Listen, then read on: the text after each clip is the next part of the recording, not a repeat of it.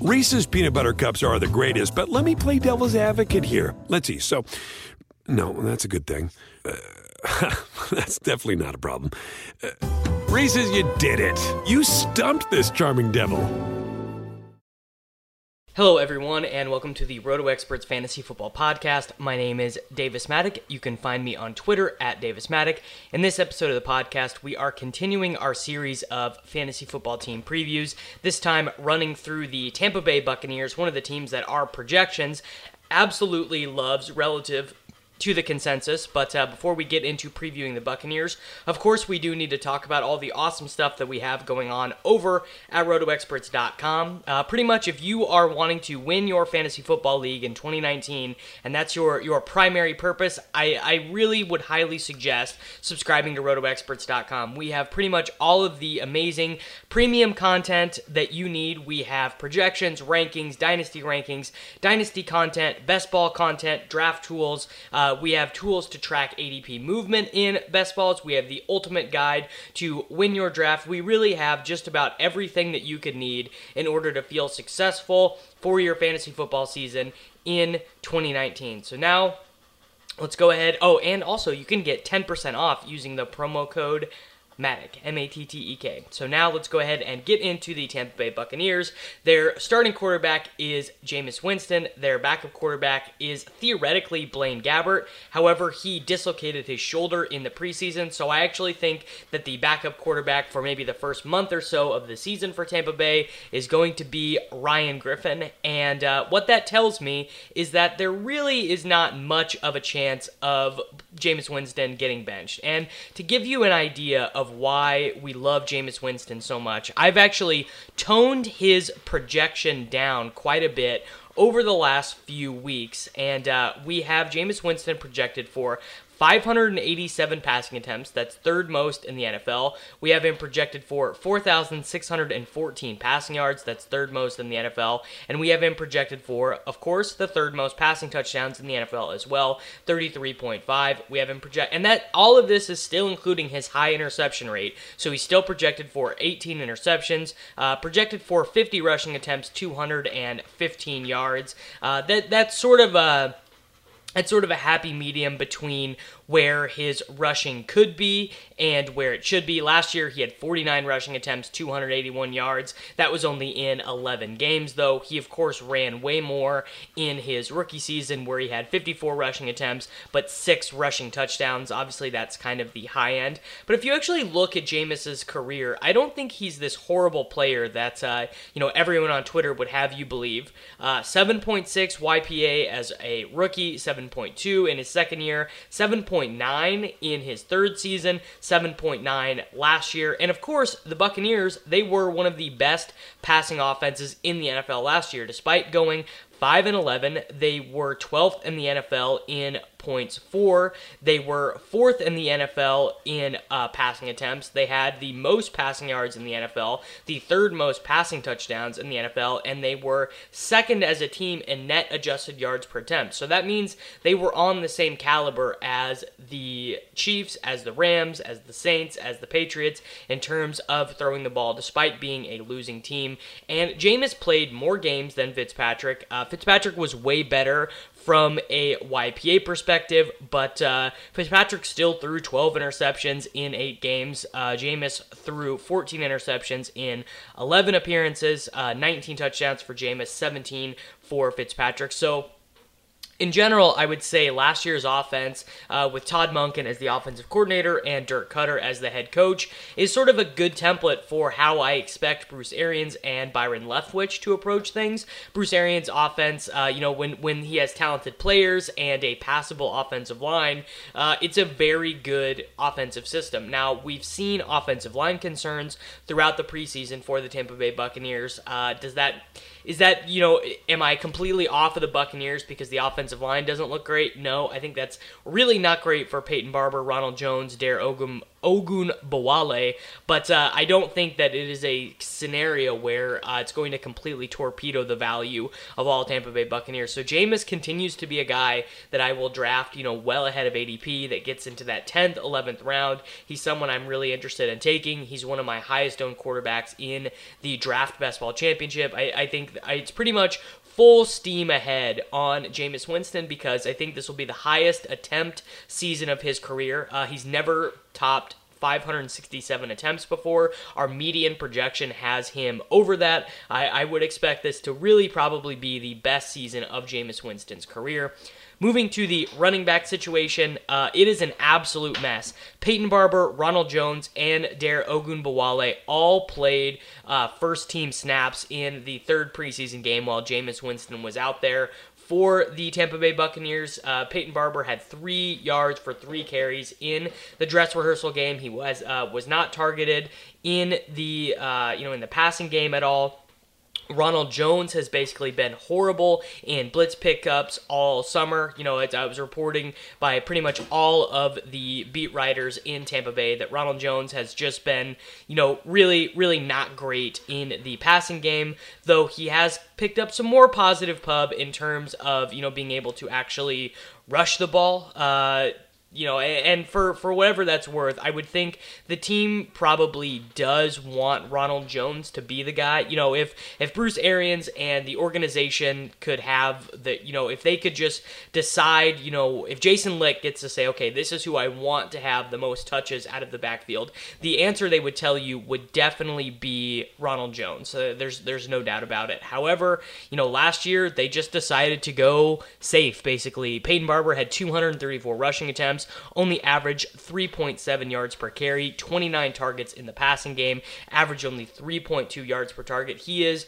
one of the first players over the last decade to have over 250 touches and less than a 1,000 yards from scrimmage. So Peyton Barber had 254 touches, 963 scrimmage yards, six uh, touchdowns, including one receiving. The second leading rusher on the Tampa Bay Buccaneers in 2018 Jameis Winston, uh, Jacquizz Rodgers had 33 rushing attempts. Ronald Jones had uh, 23. Ronald Jones, this is this is amazing. 23 rushing attempts as a rookie, 1.9 yards per carry, one rushing touchdown, nine targets in the passing game.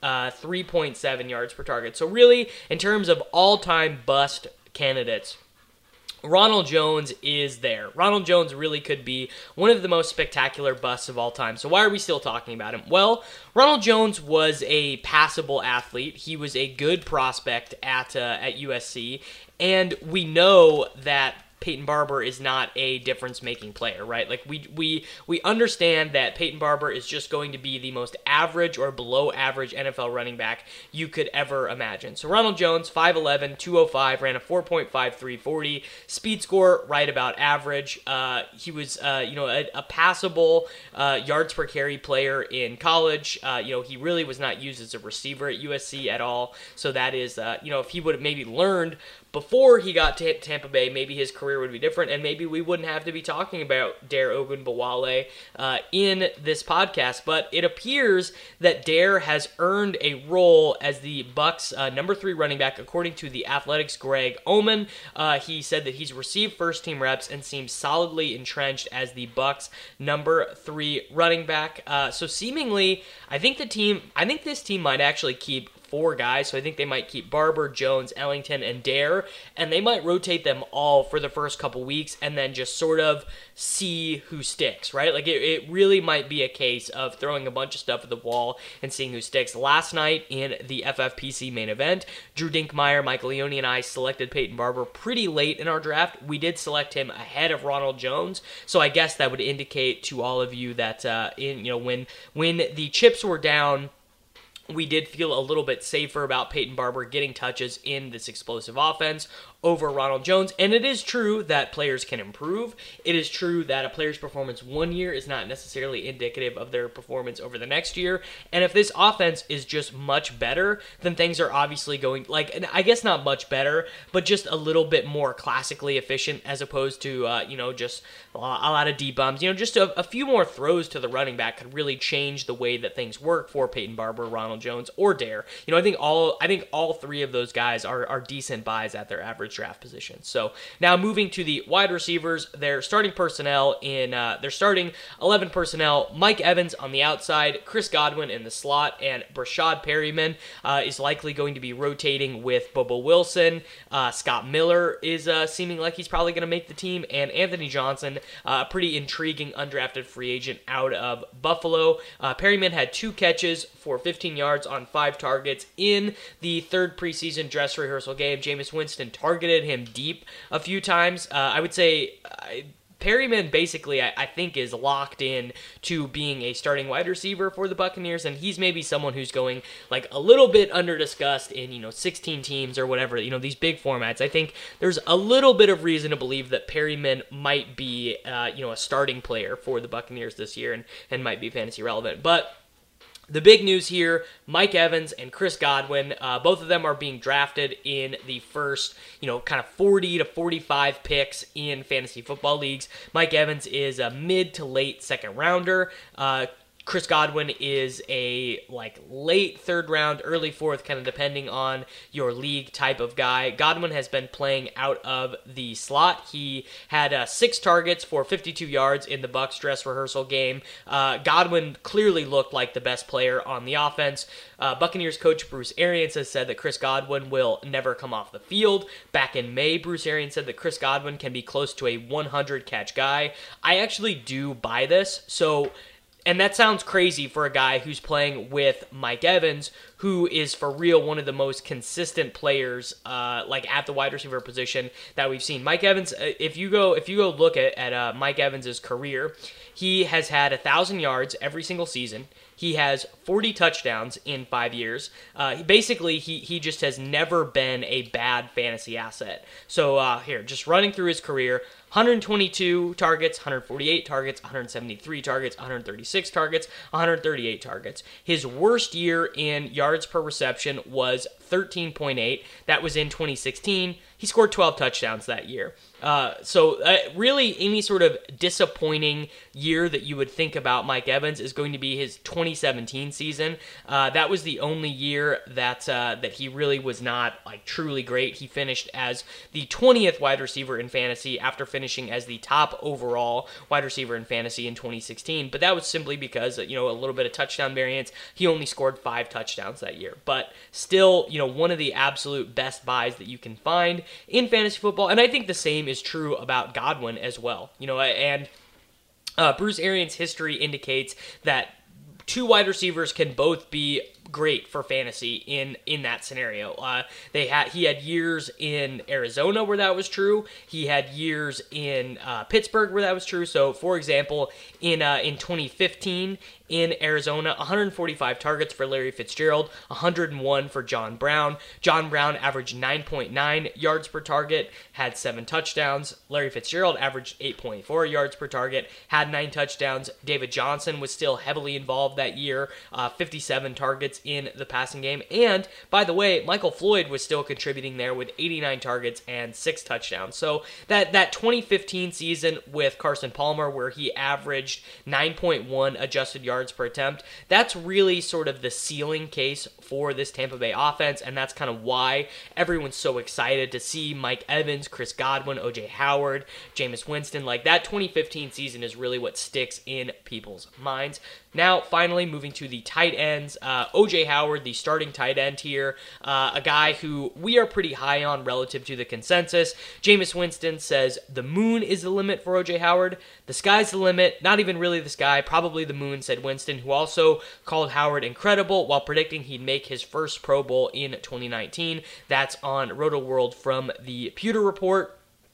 Uh, among tight ends, only the trio of George Kittle, Travis Kelce, Gerald Everett earned higher marks from Pro Football Focus last year. Uh, OJ Howard seems like a guy who's very likely to be uh, a touchdown score. So he only played in 10 games last year, but had 48 targets, 34 receptions, 565 yards, and five touchdowns. I expect that he will probably out target um, Chris Godwin in the red zone, and OJ Howard is actually our fifth projected tight end. Uh, and in PPR, he's sixth, you know, literally 0.02 behind Evan Engram, But we have him projected that for that many points, but on only 73 targets with 684 yards and 6.8 uh, touchdowns. So really, any sort of crazy volume season from OJ Howard, I, I think if you had to make me choose between Hunter Henry, Evan Engram, OJ Howard, Austin Hooper, Jordan Reed, uh, Vance McDonald, Delanie Walker, you know, all these guys who could have a really explosive season, I think pretty clearly it's OJ Howard who has the ability to have like a truly nuclear season